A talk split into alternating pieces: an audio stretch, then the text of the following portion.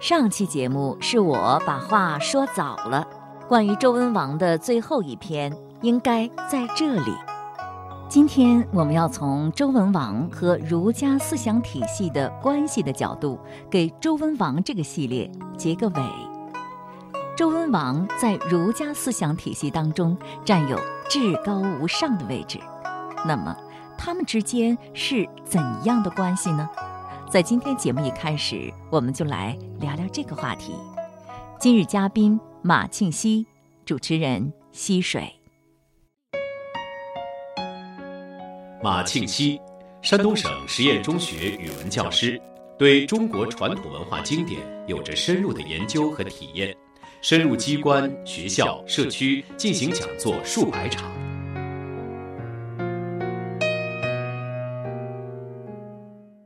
周文王是孔子特别尊敬的一个人，而且他在儒家思想体系当中也占有极其重要的地位。言必称周文王是如何如何做的。那你说这个周文王和儒家的整个的思想体系是一个什么样的关系呢？他占有一个什么样的地位？我们讲儒家的思想体系，啊，那就要谈一谈孔子，因为他是儒家创建的这样一个人，他的思想里面主要是。讲到办政者，一定是要行仁政；领导者要爱民如子。而周文王恰恰就是这么做的。啊，史书上记载，周文王视民如商，啊，对老百姓啊，就像照顾伤病人一样。就是说，周文王很好的在体现着、例行着孔子他所非常主张的那一套学说。虽然是周文王在前，孔子在后，孔子没有很长的机会来实行他的思想。如果孔子有机会来践行他自己的思想的话，我想他和周文王应该是一样的做法。从这个角度来讲，孔子有理论上比较完整的一套体系，实际上也不是他的发明创造，而是对古代的圣贤这些做法的一个概括总结。那么周文王呢，恰恰就是这一些思想的一个例行者，他有这个机会做出来。从这个角度来讲，可以说，呃，他是这种思想的一个实践的体现。可不可以说，周文王他所做的一切，也正是 儒家思想他在现实世界当中的一个成功的典范？就是这样，不光是周文王，包含我们以前讲的尧、舜、禹、汤这些，都是这样。嗯，就是说周文王所做的一切，他印证了儒家思想不仅是一个理论体系，是可以功于实践，并且完全可以获得成功的。是的，那而且是在不是说很久远的时间里就能做得非常的好。嗯，周文王就很完美的实践了这一点。虽然是他在前，但他我觉得实践的特别的彻底，点点滴滴都符合儒家思想的内涵，是吗？我们也可以说。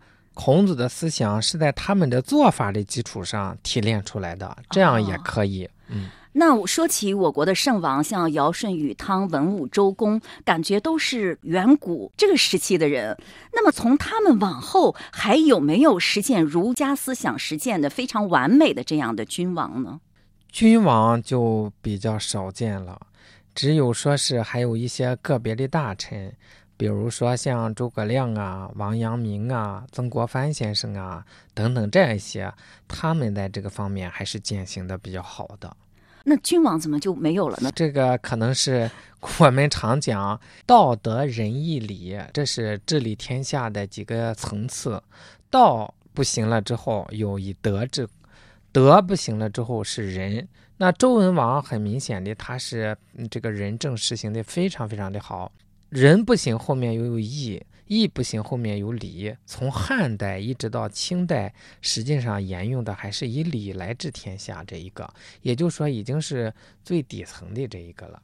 但也不能说是这些好的国君、英明的国君身上，他们完全没有周文王的影子。谁也希望自己像周文王一样被千秋万代的歌颂，但是呢，他们的修养可能达不到，也未必有古人那样的信心，所以只能说是做到了周文王的其中一小部分，在他能接受的范围内能做到。要是说完全做到像周文王那样，在后代还是没有出现过。从汉代往后啊，大家普遍的就是不是说特别像上古的人一样，上古的人办政治，首先强调的是个人的修养。我们看后代啊，就没有这个打下天下来之后啊，好像更多的是要治理别人，对于自己个人修养没有提到那么高的高度。而周文王他是严格要求自己。包括后来很多著名的皇帝，像贞观之治、唐太宗，还有清朝的康熙皇帝，他们按说修养也非常高啊，但是也是很高，但是高上还有更高嘛？就是周文王已经达到极致了。周文王真的是可以说是一个典范，嗯，但是呢，周文王他并没有说君临天下、一统天下这一个。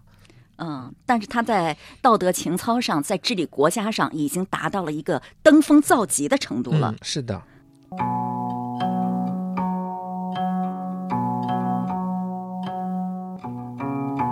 由于年代久远，文献残缺，人们对周文王的了解未必很多。但周文王作为人们心目中的完美形象，表达了人们对清明之君、清明之治的向往。深深影响了中国历史三千年。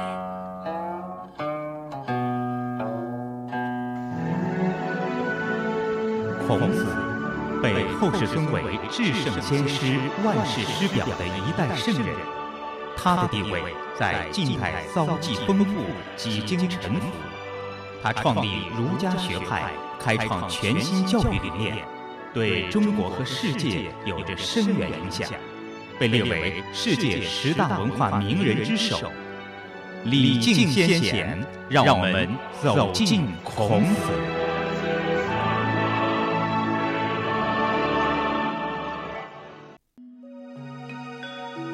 哀公问社于宰我，宰我对曰：“夏后氏以松，殷人以柏，周人以栗。”曰：“使民战栗。”子闻之曰：“成事不说，遂事不见，既往不咎。”这是鲁国国君鲁哀公向宰我请教祭祀的事情。这是祭祀什么呢？这个不是说是问祭祀的事情。我们来看这一句话说：“哀公，哀公就是鲁哀公，问社于宰我，宰我就是夫子的弟子。”问这个社社是什么呢？古人对这个地方注解还比较多，比较靠得住的解释啊，这个社是社主。就比如说我们现在有个词叫社稷，社是土神，稷是谷神。一个国家建立之后啊，先要建这样的坛来祭祀，在祭祀的时候啊，往往要有一块木头，这块木头。嗯，就是神，你我们请了神来，他在哪儿？总不能空着吧？有一块木头，还有的呢是把这块木头埋到地下，所以在这里问的应该是这样一块木头。所以后面讲了又是松啊、柏呀、栗呀，他问这个，这个问是有时代背景的。我们看到鲁哀公又不是鲁国第一任君主或第二任君主，他对于嗯他们国家采用什么木头是知道的。而且原本本身有这么一块木头，他们讲呢是社稷坛起火了，把这块木头烧了，烧了之后呢，现在要重新立。鲁哀公借着这个机会，他就问宰我。我们知道宰我在孔门弟子当中属于言语科，他的口才是非常好的。这个口才好，不是讲说话滔滔不绝才是口才好，是他会说有些事情不直着说，委婉的说。鲁哀公这个时候啊，他特别想着除掉三家大夫，所以借这个试问社这个事情啊，实际上是想在我探讨一下，因为他是孔子的弟子，又比较有好的名声，那么他就想问一问，我是不是可以动手了？但是左身边肯定有三家的耳目，不好问，就借着这个机会问，这个用什么木呢？所以在我就回答说，夏后氏以松，夏朝。他以松木，殷人以柏，殷商这个朝代用柏木，周人以栗，周朝我们呀是用栗子木。曰市民站立，这一句很明显是在我的话解释一下，为什么用栗子树呢？说要让人害怕，实际上就暗示那个鲁哀公，你可以动手，让他害怕。这是他们俩对话，实际上背后是真实的背景是这样。这也太含蓄了。所以《论语》里面的有一些话，它就像比如说我们今天看新闻一样，我们看到一句话就知道它背后的事件是什么。哎，是这样的。就是说，当时的人他如果看到这句话的时候，就知道背后发生了什么了。是的，是的。我们现在离得太远了，光拿出这一句话来的时候，往往不知其所以然。是的，所以要经史合参嘛。像《左传》里面有一些历史背景，我们是能合得上的。这个哀公和这个宰我还是挺心心相印的哈。我这就是说，比较会说话的人，呃言在此而意在彼。那孔子听了哀公和宰我的这段对话之后，就说了后面三个成语，嗯，流传到现在了，是什么意思？孔子的态度是什么呢？我们看文章里边就很明确，子闻之，孔子听说了这个事情，那就很显然，他们在问答的时候，孔子是不在现场的。他说：“成事不说，遂事不见，既往不咎。”这三个成语啊。我们现在来看，基本上是一样的意思。那我们想，孔子不可能说话这么啰嗦，他即便说的啰嗦，记载的也不可能。这那个时候写文字多不方便呢，不可能把三个重复的词放在这里。我们一般把这三个成语是分属于不同的对象，比如说成事不说，谁成事不说呢？是三家大夫专权的局面已经成了，不要再去说他了。当然，这不代表着夫子就认可他。我们看他说“三家者以雍彻”的时候，“八佾舞于庭”的时候，孔子是有所批评的。那为什么在这里不让宰我再去说呢？就是因为时机不到，时机不到，你轻举妄动，所谓就容易打草惊蛇，不但除不掉三家，反倒自己有危险。遂事不见。你不要再去进谏了。这个有谏，很明显是跟鲁哀公说的，说鲁哀公啊，他已经是这样，你给他谏也没有用，跟国君肯定这个时候他处理不了，三家大夫的心意一定会得逞的。下面这个既往不咎呢，是夫子对宰我，哎，你已经这么做了，我也不再责备你了。说既往不咎。嗯，那孔子的意思，如果是他的话，当哀公问射于夫子。嗯，那孔子应该如何对曰呢？嗯，这个我们就不知道了，历史没有给我们这个机会。啊、那他顾左右而言他吗？就这事儿不夫子可能会告诉他，你要自己先实行仁政啊，然后百姓归心呀。我们看三家大夫虽然专权呀，倒不是说他硬把持的，他采取了给百姓一些好处，百姓都喜欢跟着他有一些。嗯，我们想夫子要是进谏的话，一定告诉他，你得举直错诸枉啊，任用贤人、正直的人，然后施仁政，慢慢的就再收拾他就容易了。那现在看来，这三个词的意思确实是差不多的了，是吧？嗯。啊，我们现在用的话，就用现在的那个差不多的意思就行了。嗯。放在当时，那么就要用当时的背景来解释它。是的。那通过这样一句话，就是哀公和宰我的对话，包括孔夫子的评论，我们能学到什么呢？这句话与我们生活，我们今天有什么关系吗？做任何事情啊，不要轻举妄动，嗯，要掌握时机，还要谨言慎行，说话要谨慎。孔子认为宰我在这里回答的不好吗？嗯，不好，不谨慎。宰我这个名字在《论语》的篇章当中，这还是第一次出现，而且在整个《论语》当中出现的次数也挺少的，只有五次。实际上，宰我是孔子弟子当中非常有才华的一位，他的口才特别好，在孔门十哲的言语科中还排在了子贡之前。他曾经随孔子周游列国。游历期间，孔子还派遣他出使过齐国、楚国。后世君王追封他为齐侯、临淄公。明嘉靖九年，改称为先贤宰予。这里是品读《论语》，品读《论语》，品味生活。子曰：“管仲之器。”小哉！或曰：“管仲简乎？”曰：“管事有三规，官事不赦，焉得简？然则管仲之礼乎？”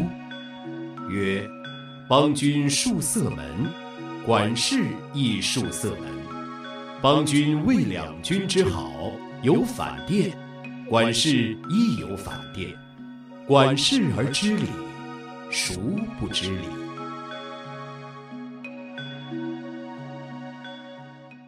在这段话当中，孔子谈了对管仲的印象。历史上对管仲这个人议论挺多的，都有不同的观点。夫子对管仲是很理性的评价。一方面，他说管仲之气小哉，他气小；第二一个呢，说他也不知礼，也不节俭，这是否定的、反面的评价。但是同时，夫子还说。微管仲，无其披发左衽矣。如果没有管仲，中华文明就灭绝了。他同时肯定了管仲对中原文化的这种匡扶之功。在另一个地方，夫子也讲说，管仲啊，虽然说。在公子纠死的时候，没有以身殉节，但是他做了很大的功业，一匡天下，九合诸侯。说如其人，如其人，他也能称得上人。儒家还是很肯定对社会，呃，对整个百姓啊做的这种事功，就是事业啊这种大的功劳方面，还是很肯定的。夫子对管仲是这样的评价，比较立体。管仲也是法家的代表人物，是吧？他算是法家吧？这个就很难说了。你看他本身吧，他还强调礼义廉耻，国之四维，四维不张，国乃灭亡。这跟儒家是一致的。但是呢，儒家实际上在礼义廉耻之上有孝悌忠信，他不提孝悌忠信这些根本，只强调礼义廉耻这些下面的，所以说他还没有达到那么好。因此，管仲的境界，按照传统正统的儒学来讲，还够不上是最高。所以说，夫子对他讲是小气。好，下面我们来讲一下这句话啊。子曰：“管仲之气小哉？”就是说气量小，是吗？就是个小的气，但是实际上也已经很不错了。要看跟谁比，要是跟我比，那都是大气了。但是跟什么尧舜禹汤啊，或者跟周公这些人比啊，就属于还是小气啊。下面呢，又有人问，或曰：“有人又问了，管仲俭乎？管仲节俭吗？是这个意思吗？”嗯啊，然后就说他。管事有三规，官事不赦焉得俭？你给大家解释一下，什么叫三规？什么叫官事不赦？嗯，我们看为什么这个人就是问管仲节俭嘛？因为前面夫子说他小气，这个人就觉得是不是因为他节俭呀？夫子说不是，说管事啊，就是管仲啊有三规，三规古人对这个注解比较多。啊，咱们不做太多的考证，说他娶了三个国家的妻子呀，有三处仓库呀。一般来讲，是他有三处府地。当然，他那三处府地也不像我们现在有三套房子这么简单，因为他是宰相府，每一个府地规模，他应有的待遇都具备，所以是这个样子。有三规，官事不设，他嗯身边手下的人。在古时候，你比方说一个人兼着好几个事情，这个是很正常的。他呢不是，每个人都不兼，各自管一小块甚至这三个，呃，三处住宅那里都是这样分得清楚。那这样就人比较多，人用得起呗。啊，用得起归用得起，这个讲理呀，讲这些义呀，跟用得起用不起没关系，而是制度合不合制度。那管仲这样的做法呢，是不合规矩。不合理，不合道义。这个你如果说用得起，那人家那大商人想怎么享受就怎么享受，比皇帝还享受，那很明显的是僭越的行为，跟财力没关系，不是能不能，而是该不该。管仲作为这么高的官，他应该想到一举一动能为天下人做表率，因为上行下效。所以说，管仲呢，恰恰没有，他非常的奢侈。因此说焉得俭？怎么能说是俭呢？他不节俭，这一点做的不好，做的不好，太铺张了，那就是小气。是因为真正气量大的人，他内在格局很大，他恰恰不需要外在的这种繁华，呃，来充实，他内心足够充实。你说这个问话的是谁呀？凡是《论语》里面讲到或曰，一般这个就是不知名姓，这是其一。其二，有的人呢也总结说，你看这个这些或曰，往往这个人提的问题啊，都境界不是说特别高。那我们看夫子的回答，都是呃一般化的，并没有上升到很高的层次。好，然后又问了说：“然则管仲知礼乎？管仲他知礼吗？”他就说：“你看管仲啊，他这么铺张。当时呢是齐桓公本身就比较奢侈，所以有的人说啊，管仲为什么这么奢侈？他是为了掩盖国君的过失。所以这个人就问：那他是不是懂礼啊？你看他维护他的国君。那夫子就回答：用事实来证明他不懂礼。什么事实呢？”说曰：“邦君戍色门，管事亦戍色门，那就是那个屏风啊。国君的屏风是在大门外，他作为是大夫，大夫的屏风呢是在大门以内。但是管仲也把屏风竖到外面，堵着门。也就是说，你掩盖国君的奢侈，当然可以说用心是好的，可是这个与国君没关系，它就是一种僭越。邦君。”为两军之好，有反殿。反殿就是两国国君在会面的时候，嗯，行礼有那个叫筹坐嘛，就是饮酒。哎，我们先请对方的国君喝一杯，对方的国君呢，然后回敬我们一杯，我们这时候再倒上，再请人家喝一杯，让这行这个礼节。喝完了这个酒之后，就把酒杯翻过来扣着。那个时候。不像我们现在都坐着凳子，是席地而坐，在地上呢就建一个土堆，这个土堆专门就放这个杯子，这叫反垫，因为它要反着放。好麻烦，放桌子上不就行了吗？那个国君呀，都是要建一个台子的。哦，嗯。大夫就得放在小祭案上，那那种。现在管仲他的级别呢，应该是放在祭案上，但是他却像两国国君相见一样，建了一个这样一个台子，所以说他也有反殿。我们看这两件都是越礼的行为，所以孔子说：“管事而知礼，孰不知礼？”如果说他知礼，谁还不知礼呢？因为在礼节里面，君臣之礼这是大礼，他都不遵守，你怎么能说他懂礼呢？那在这里，孔子从管仲的这几点表现上，对他进行了一些负面的评价。不是负面的评价，是如实的评价。如实的评价就是在这几个方面，管仲做的还不够。嗯啊，但是也不否认他为齐国、为当时的周朝的天下做出了很大的贡献。是的，也是就事论事。嗯。在孟子当中有一段是提到了管仲的，他对管仲的评价呢不是特别高，虽然他也认可管仲做出了很大的贡献，让齐国国富民强，但是他认为就是没有让这个齐国让齐桓公实行王道，没有达到最高的境界，就是管仲本身就没有想过以王道来辅佐齐桓公。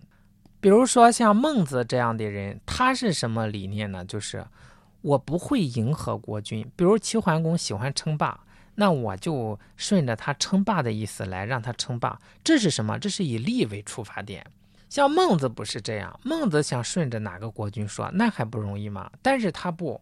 他就你要想用我，我就给你讲王道，你应该行王道才是正确的。我不会为了迎合你降低我自己的标准，这才是圣人门生啊。这样管仲他就没有这样，他顺应着那些，这就有一点点投其所好，就不像孔夫子、孟夫子这么有坚守。所以说，孟子就讲把我跟他相提并论，那是降低了我的水平。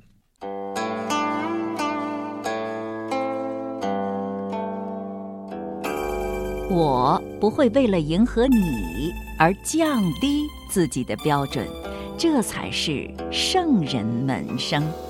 这句话说的真好。很显然，孟子是圣人门生，管仲不是。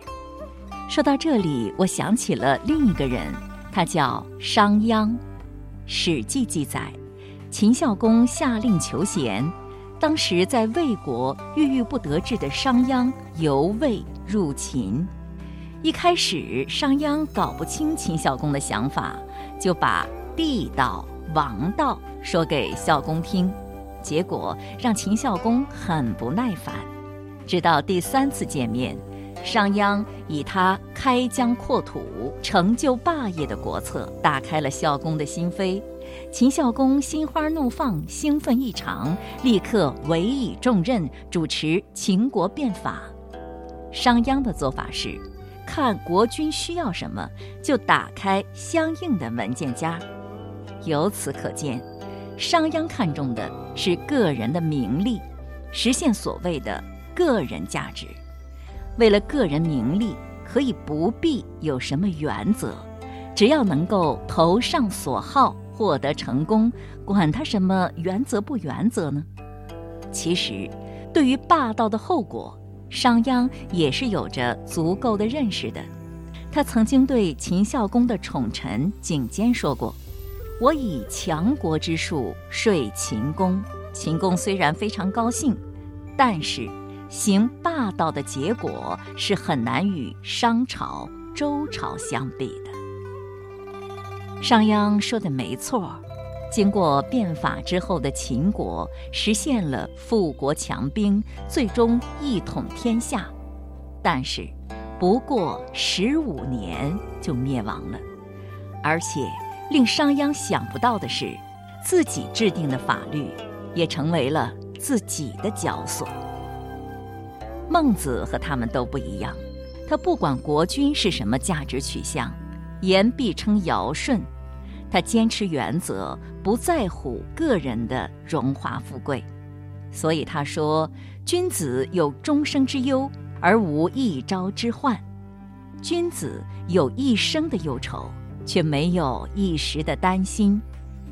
一生所忧的是长远的目标能否实现。”而并没有一时利害得失的计算。孟子有其无奈，宁可无奈；商鞅本可全身，却自造悲剧。所以，树立怎样的价值观，不可不深思而慎取之。以上部分内容参照了来自简书的赵大山先生的文章《孟子的无奈与商鞅的悲剧》。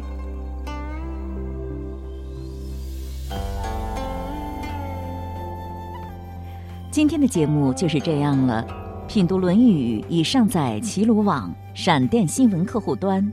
主持人溪水，感谢您的收听。